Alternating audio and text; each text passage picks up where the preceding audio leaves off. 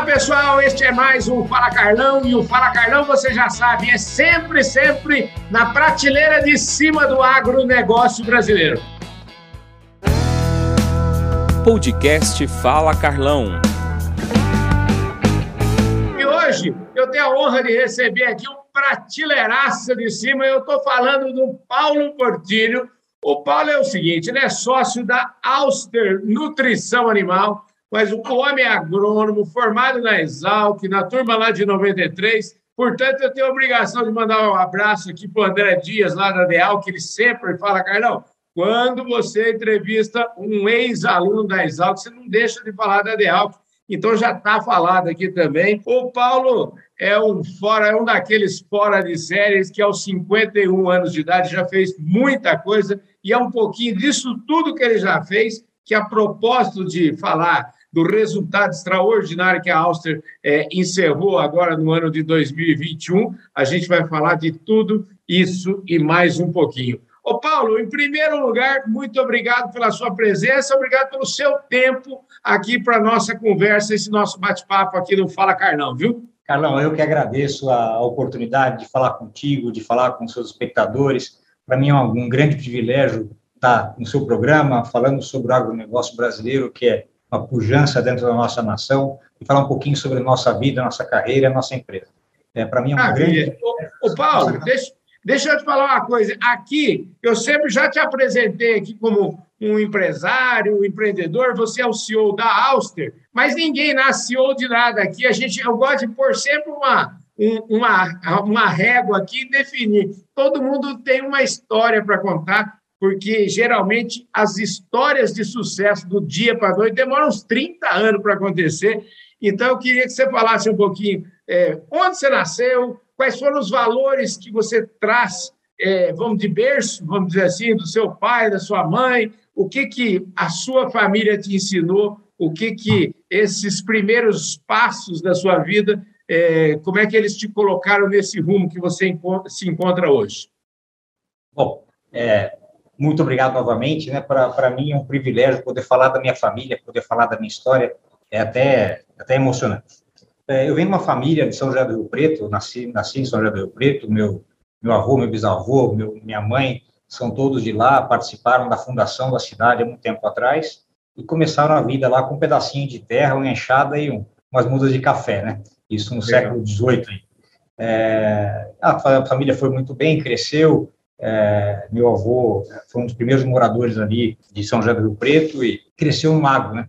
E eu cresci numa família, minha mãe se casou, meu pai era, era imigrante espanhol, primeira geração, chegou aqui é, mais pelado ainda, né? Porque chegou duas vezes depois de nascer pelado, chegou aqui também família sem, sem nada para falar nem bom dia para no Porto, né?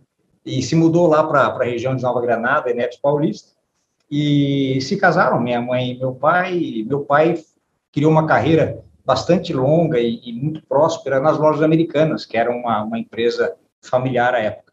Então, eu era o, o, o neto do, do, da, do, meu avô, que é o, o, início da família lá atrás, é, uhum. que adora água, mas viveu a vida inteira em São Paulo, Brasília, onde tinha loja americana, meu pai passava. Entendi. Eu tive o grande privilégio de voltar a São José do Rio Preto e cuidar da, da propriedade da família é, quando eu tinha 15 anos de idade, e começar a aprender o tanto que é dura a vida de quem produz. Né? Produzir uhum. não é fácil. Nós tínhamos um pouquinho de laranja, tinha um gadinho de leite, é, pouca estrutura, pouco capital e muita dificuldade. Muita. Começar foi muito difícil. Uhum. Nesse momento eu falei, ah, eu quero estudar agronomia porque eu quero agora aprender de verdade o que tem que ser feito, né? Não ficar tentando aqui, tentando ali, mas fazer isso com propriedade. E aí eu fui, fui estudar na Exalc, entrei, passei no vestibular e, e fui, mudei aqui para Piracicaba, me formei lá e comecei a dar consultoria no quinto ano de faculdade já, é, como consultoria técnica em nutrição animal. E a coisa começou a funcionar e bem, né? Ficamos muito felizes.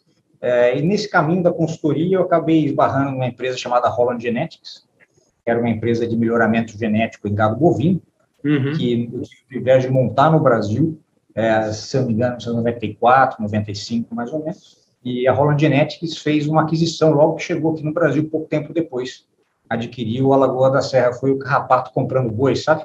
Que a loja de oito funcionários comprou a famosa Lagoa da Serra, que era uma empresa é, admirável já desde então, a da família Sim. Becker e, e, demais famílias ali de, de, Ribeirão Preto. Então, eu tive o privilégio, com 26 anos de idade, de participar de uma aquisição de uma empresa grande, e me, me, me ensinou muita coisa. E a partir daí eu fui mais para o lado da administração, estudei na GV aqui, duas faculdades no exterior, e montei várias empresas na área de nutrição animal, não minhas, mas empresas onde eu era profissional ou contratado. E em 2008 eu resolvi criar meu próprio caminho. Montei a Auster. Eu e meu ex-chefe, meu outro sócio da Auster, nós somos em dois sócios. Ele é um holandês, é, que foi meu chefe entre 1999 e 2006. Ele virou sócio da Auster em 2008. E nós sempre com o propósito de trazer para a produção animal o que há de melhor em tecnologia para melhorar a eficiência de produção, para melhorar a conversão alimentar, em suínos, aves de corte, postura, bovinos de leite, bovinos de corte, nós trouxemos para dentro da empresa e começamos um, um trabalho é, intenso e, e, incansável de difundir tecnologia, medir resultado e aprimorar processos nos nossos clientes. Está aqui a empresa, né? É, é uma empresa muito bem sucedida, tenho orgulho em dizer isso, que olha para o agronegócio brasileiro como seu único propósito, ou seja, nós pensamos em tecnologia, pensamos em aplicabilidade de tecnologia, considerando os nossos clientes brasileiros, é, e fazemos isso com um, um, grau de eficiência bastante elevado, e nos traz resultados a comemorar, tanto para nós como sócios, como para os nossos clientes que têm benefício do nosso trabalho. Pois é, eu andei, se eu andei xeretando direito as coisas aí de vocês, me parece que vocês inauguraram uma fábrica em 2018. E desde a inauguração dessa fábrica, vocês meio que dobram de tamanho a cada quatro anos, é isso mesmo? Como é que faz isso? Explica aí para nós. Na realidade, nós fizemos nossa fábrica em 2012, nós ampliamos ela em 2018. Ela começou pequenininha e foi crescendo à medida que a empresa cresceu. É, sim, exatamente isso. A cada quatro anos a Áustria dobra de tamanho. Não vou te dizer que é sorte, né, Carlão? Porque não é. é muito é trabalho. É sorte pra caramba, né? É sorte e trabalho, né? Quanto mais trabalho, mais sorte tem, né? Exatamente. Então, o nosso trabalho, hoje nós temos 72 pessoas, todos funcionários da empresa, no campo. Desses 72, tem mais de 20 com mestrado e doutorado em nutrição animal e produção animal. Então, o uhum. nosso trabalho hoje é entender o cliente, entender quais são os fatores limitantes para a produção dele, ir até lá e trazer a tecnologia que é mais apta a tirar aquele fator limitante e elevar a produtividade, elevar a produtividade. Isso em momentos difíceis, como nós estamos vivendo, de custo altíssimo, etc., uhum. é muito importante. Se você não trabalhar a eficiência à medida que o custo sobe, é, a vida fica muito mais difícil do que já seria nesses tempos desafiadores. É, e esse trabalho nosso de diagnóstico, adaptação de tecnologia, implantação de tecnologia, vem tendo uma taxa de sucesso muito alta. E por conta disso, nós crescemos junto com o sucesso dos nossos clientes. Mas acredite em mim, nós pensamos todo dia no que a gente pode fazer pelo mercado, que nós podemos fazer pelo cliente, para que a vida dele seja mais feliz e tenha um retorno econômico melhor da produção. Tá? Dá para pensar, quando você fala, estamos ouvindo o cliente, né, que você está lá, a sua equipe, os seus, esse, esse povo né, doutorado, esse povo que é top de linha, está lá escutando o cliente, né? É, como, é que, como é que é essa história? Escutar pressupõe que a gente é, vai devolver algo meio que customizado. Como é que isso combina com uma fábrica? E quando a gente pensa em fábrica, a gente já pensa logo em coisas né, de prateleira, de produtos. Como é que é isso? Isso é uma excelente pergunta, até te agradeço pela oportunidade novamente. Na realidade, é, não existem dois sistemas de produção idênticos. Pode ser frango, suíno, bovino, galinha, é, não, não existem dois sistemas iguais e, às vezes, o que está falhando num sistema é muito diferente do que está falhando no outro. Então, obviamente, nesse caso, a correção da falha é diferente para diferentes diagnósticos. Uhum. É, o nosso trabalho é justamente esse, é procurar o que funciona, não é procurar o que está na prateleira para vender para o cliente. Uhum. Nós temos hoje na nossa fábrica 400 matérias-primas, 300 produtos acabados, e nós vendemos isso para mais de 1.200 clientes no Brasil. 90% do que nós fazemos é customizado para aquele cliente entendendo a realidade dele, tanto do ponto de vista de conteúdo, ou seja, o que, que tem que ter no produto, como da forma de aplicar o produto na fábrica do cliente. Não adianta nada chegar no cliente com uma solução mágica, uma excelente enzima, que a inclusão, vamos dizer, é 2 gramas por tonelada de ração, porque ele não consegue colocar isso na, na ração. Sim. Eu tenho que fazer um preparo desse produto para que ele se aplique, seja aplicado na fábrica do cliente com precisão. É, então, é isso que nós fazemos dia e noite, sim, incansavelmente. Identificar o que o cliente precisa, diagnosticar a solução, aplicar a solução e medir o resultado. Faça chuva, faça sol. Essa história que você falou do medir o resultado é importante, gente. Eu queria que a gente trabalhasse um pouquinho nesse conceito, porque eu imagino que é, é sempre assim: a empresa não pode ter medo de medir resultado, né? Tem que saber exatamente é, medir o resultado para aferir quando está tudo no caminho, mas também para identificar logo o mais cedo possível qualquer problema para fazer correção de rumo, né? Exatamente. E isso é muito importante, né? É, não existe tratamento bom para diagnóstico errado, né? É, se, o, se é, errado, né? Você vai lá no médico com, com, é, tirar, com dor de dente, mas na realidade está com otite, aqui pertinho. O cara vai lá tira o siso. Vai continuar com otite, não tem jeito, né? É, vai, Verdade. Então, então é, para nós, o diagnóstico das oportunidades junto ao cliente, o diagnóstico daquilo que pode ser melhorado, é a base de tudo. Diagnosticou errado, trata errado. Tratou errado, não funciona. É, então, sim, sem dúvida, para chegar até o cliente, entender o cliente, é o maior desafio que nós temos. E é por isso que a gente traz gente boa. Nós temos esses funcionários que foram gerentes, diretores de grandes produtores de frangos, suínos, aves e bovinos no Brasil. Esse é o pessoal que a gente traz para dentro do negócio para poder ajudar a melhoria de todo e cada cliente nosso. O mundo tem uma tendência, você sabe, eu falo aqui com muita gente, falo com quase todo dia eu falo com o presidente de companhia aqui, e eu vejo que existe uma tendência muito grande. É, as, as empresas elas estão, vamos dizer assim, meio que correndo da história de vender produto e, e, na verdade, cada vez mais se fala em pacotes de tecnologia, em soluções completas. É, vocês estão indo nessa direção também? Sem dúvida. É, o frango, o bovino, o suíno, a galinha, não são um torno mecânico que você vai lá e troca uma peça de alumínio por uma de fibra de carbono e melhor eficiência. Uhum. É, a gente vai lá e mede com um paquímetro né, e resolve. O, o animal vivo, ele não é um fator, um processo isolado, um fator único vai resolver tudo, assim como um fator único não vai destruir tudo. Então, você tem que entender o contexto da produção. E por isso, para que você contextualize a produção, você tem que fazer um pacote de tecnologia, não é um não é um dedo de um dedo de Midas que vai lá e coloca ouro em tudo, né? É muito mais os olhos de um bom de um bom técnico um diagnóstico bem feito e, obviamente, a seriedade da empresa capaz de levar uma solução consistente para o cliente. Dentro dessa história de tecnologia, vocês estão fazendo um investimento grande aí, me parece, na questão das embalagens, um investimento é, relativamente bem, bem grande. Eu queria que você falasse desse investimento e juntasse isso tudo também com é, possíveis, vamos dizer assim, parcerias ou convênios que vocês têm aí com institutos, universidades. Me fala um pouco sobre essa linha de, de, de, de vocês? Continuamente investimos na nossa fábrica para fazê-la mais precisa e mais eficiente. O ano passado, nós fizemos um grande investimento já em equipamentos para melhorar a precisão de dosagem, mistura, e esse ano estamos fazendo uma parte de embalagem. O que acontece na embalagem é que a embalagem bem feita, o pallet bem feito, é, ele ajuda a formação de uma carga e ajuda a otimização de frete. E frete é um negócio que ficou caríssimo. Sempre foi caro, mas agora está extremamente caro energia subindo de preço, diesel subindo de preço, e a gente está vendo quanto custa isso para fazer a distribuição. Nós temos um cliente no Acre e no Rio Grande do Sul, temos um cliente no Mato Grosso do Sul e lá no Rio Grande do Norte. É, e nós atendemos todos na porta, ou seja, todo mundo recebe produto na porta. Então, a, a, o investimento nos sistemas de embalagem ajuda nós a ter mais eficiência no processo interno, menor perda industrial, e a formação das cargas ser mais bem feita para que o frete até o cliente fique mais barato. Então, esse é o nosso foco de 2022. É bem pragmático, mas é esse é o caminho. Do ponto de vista de desenvolvimento, nós temos convênios com as principais faculdades do Brasil. Fazemos uma, nós investimos esse ano passado quase 6 milhões de reais em, em avaliações técnicas em clientes, ou seja, ir até o cliente, fazer uma proposta técnica, avaliar com o custo, grande parte do custo por nossa conta, e depois uhum. medir lá na ponta. Nós gostamos muito de pesquisa aplicada, né?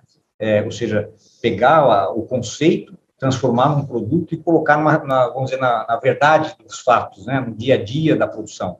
É, uma coisa é se pegar um franguinho, ou uma vaquinha, ou um sueninho, num, numa gaiolinha metabólica, limpa, estéreo, e falar, beleza, funciona aqui. Outra coisa é colocar ele junto com os, os amiguinhos lá, né? É, 30 mil frangos, um suíno com outros 10 mil suínos.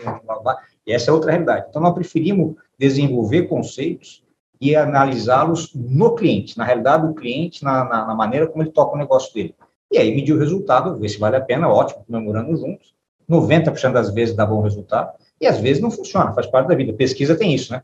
É, uhum. se, se tivesse a certeza absoluta da resposta, não precisava pesquisar. pois é, é verdade. Escuta, a gente está seguindo aqui para o nosso. A conversa aqui, o Fala Carlão é assim, ela passa voando, rápido. Eu prometo que você, se você tiver tempo, você pode voltar aqui mais vezes ainda, viu, Paulo? É, para gente, a gente seguir aqui, eu queria que você me falasse um pouquinho hoje. Você já deu uma pista aí do pessoal, vamos dizer assim, da linha de frente aí, você falou de 72 colaboradores aí, tudo. Eu queria que você me falasse o conjunto da obra, onde é que está é que tá a sua fábrica, é, quantas pessoas vocês empregam aí. Aliás, eu estou usando aqui a camisa da Employer. Quero mandar um abraço para o meu amigo Marcos de Abreu. A Employer viu uma empresa de 35 anos que trabalha com fornecendo, principalmente para as cooperativas, para grandes companhias, trabalho temporário. Você sabe que de trabalho temporário em temporário tem gente que ganha o sustento a vida toda trabalhando dessa forma. Então, ela contribui enormemente aí para o agronegócio brasileiro. Eu queria agradecer a Employer. E eu queria que você falasse um pouquinho desse tema, que é um tema ligado, inclusive, com pessoas. Né? Você já deu uma pista, é, empresa, vamos dizer, empresa é parede e máquina. Se não tiver pessoa, a gente não resolve nada, né, Paulo? Sem dúvida, Carlão. É, o, Titanic não tem culpa de estar na direção errada, no lugar errado e batendo, batendo mais. Tinha alguém no leme ali tomando decisão e tomando decisão, nesse caso, bem errado. Uhum. Então, sem 212 pessoas na, na empresa, é, aqui dentro da, da fábrica, aqui, é, são 130, 138 nosso ambiente de trabalho é muito simples, é em Hortolândia, aqui perto, próximo de Campinas, uhum. uma, uma, área construída de 18 mil metros quadrados hoje, é, o que há de mais moderno em termos de conforto para as pessoas e, de comunicação nós temos colocado aqui dentro. É uma pena que não dá para mostrar, mas nossa empresa não tem parede, não tem divisória, é tudo aberto, não há nenhuma é, divisória, e mesmo as salas de reunião são vidros. E nós tentamos cultivar aqui da melhor forma possível um espírito de participação, de comemoração e de obtenção de resultados profissionalmente adequados. Uh, enfim, é, nós queremos fazer das pessoas o foco da empresa. Quem determina o resultado é a inteligência humana e a capacidade de transformar. E isso nós queremos cultivar até o limite do possível.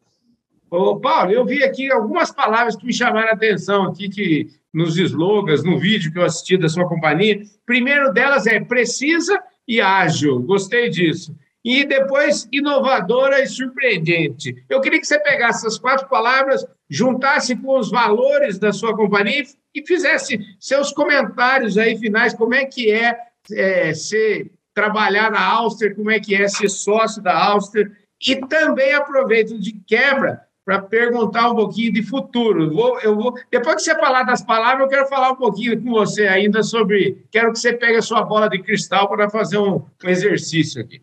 Auster, é, é para mim é um sonho trabalhar aqui. Eu trabalho aqui todo dia e até durante a pandemia trabalhei todo dia aqui de máscara e, enfim, uhum.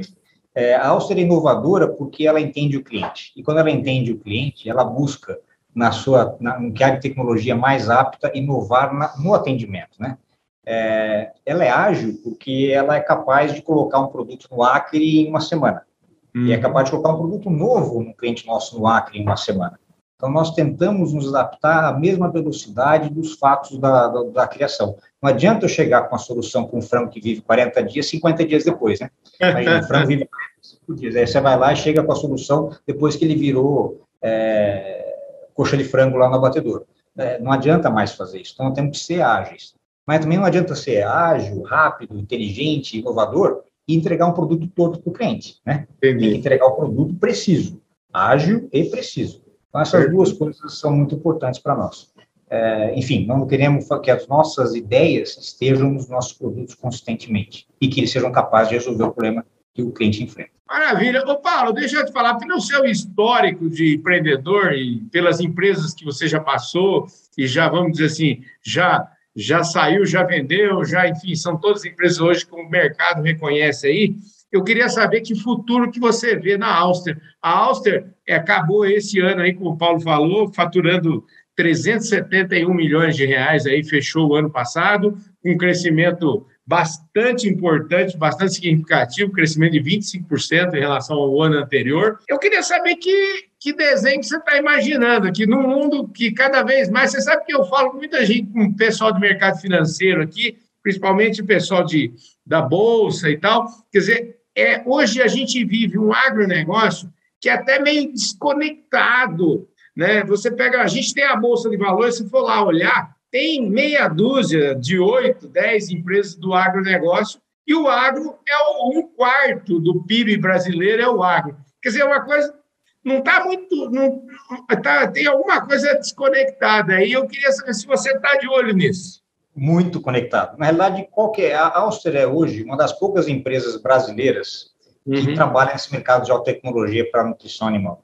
É, uhum. As outras empresas nesse segmento, quase todas são multinacionais. Né? Posso dizer Cargill, SM, é, Nutreco, uhum. então, são muito grandes, muito maiores que nós. E nós temos uhum. um grande orgulho de vencê-las, né? vencê-las de uma maneira positiva. Concorrência, né? concorrência é muito boa para a economia.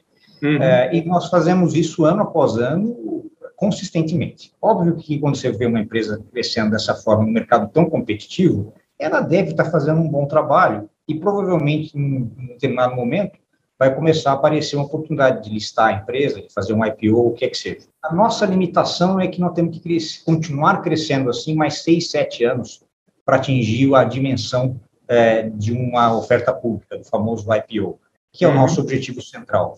E nós gostaríamos muito, é, sem nenhum ufanismo, de ter uma empresa de tecnologia e nutrição animal brasileira na Bolsa. Por quê? Não porque o fanismo é brasileiro, não, porque olha o mercado brasileiro, entende o produtor brasileiro, se, se concentra em resolver os problemas do país, né? E não os problemas da Indonésia, da China, da Índia. Uhum. Palavras, a atenção focada no mercado nacional para nós pode ser um diferencial estratégico muito importante. É, esse, é o, esse é o nosso plano central, o nosso futuro é, é caminhar na direção de uma oferta pública. É, para isso, nós vamos tentar também adquirir alguma empresa para poder aumentar a massa crítica e transferir para a empresa adquirida é, nosso know-how de uhum. gestão de tecnologia, uh, e a partir daí o mercado manda, né?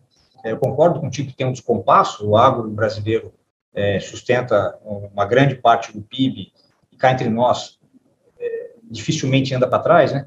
É, ou seja, ele não apenas sustenta, mas sustenta caminhando para frente. Nós uhum. ensinamos o mundo a produzir carne, leite, ovos, frango e, e suíno, e na, vai na bolsa lá, é muito pouco negócio que tem no agro e muito menos ainda relacionados à, à produção de proteína animal.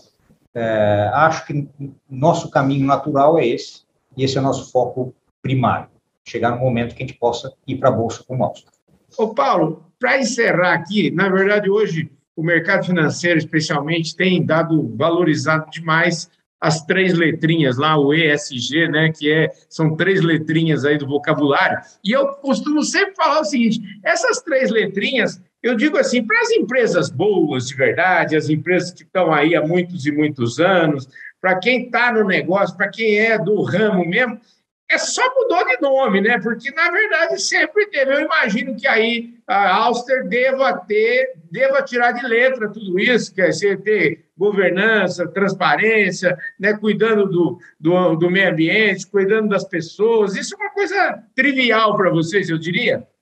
É trivial, não, e isso é, não é nem trivial, é basilar. Sem uhum. isso, o resto não fica em pé. É, vamos dizer, olha, social Áustria tem projetos de auxílio a entidades que apoiam pessoas carentes e partes uhum. da sociedade menos privilegiadas que nós. Nós temos na Áustria mais mulheres que homens trabalhando, é um negócio que eu fico feliz da vida, mas aqui no escritório tem mais mulheres. Nós temos mais gerentes mulheres que gerentes homens, que é raríssimo isso, né? Uhum. Isso mesmo, principalmente no agro. É, e todo o nosso trabalho tem foco ambiental, por quê? Quando a gente faz com que um frango, um suíno, uma ave, um bovino produza mais com o mesmo input, com, o mesmo, com a mesma energia, mesma ração, você elimina um dejeto, você diminui o impacto ambiental da produção por um aumento de eficiência. É, sim, nós temos selo verde em quase tudo que nós fazemos. Para colocar a, a última palavrinha lá, nós somos uma empresa que é auditada por auditores independentes de grande porte desde o dia que nasceu. Então, desde o primeiro dia que a Áustria nasceu, em 2008, tem relatório de auditoria, nunca houve uma nota assim, ah, mas isso aqui não foi feito direito. Zero, nunca houve uma, uma observação.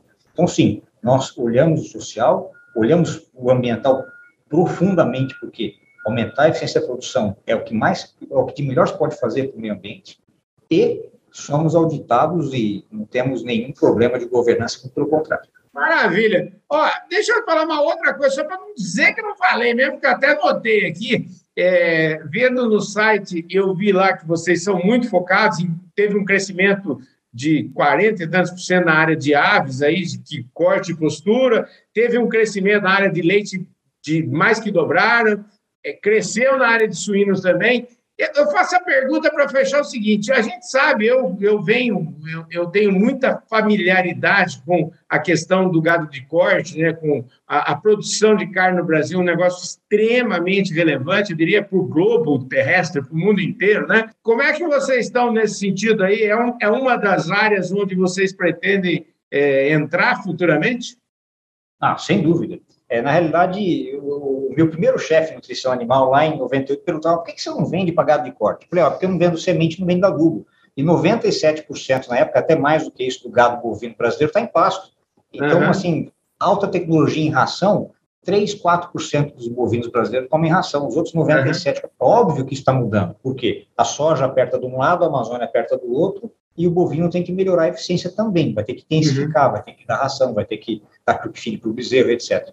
Nesse sentido, é, para você ter uma ideia, uma das coisas que nós queremos olhar na área de aquisições, se for acontecer, é aquisições na área de bovino de corte. Mas, historicamente, o nosso sucesso na área não é dos maiores, porque está no pasto, né? diferente a nutrição da ração para o animal que está predominantemente comendo forragem. Eu sou produtor de leite, minhas vaquinhas estão lá, comem ração, comem pastagem, mas é diferente, né? Você tem um animal confinado, como um suíno, uma ave, uma, uma vaca de leite, e ter uma vaca em produção de bezerro, uma fazenda de 100 mil hectares, é bem diferente, né?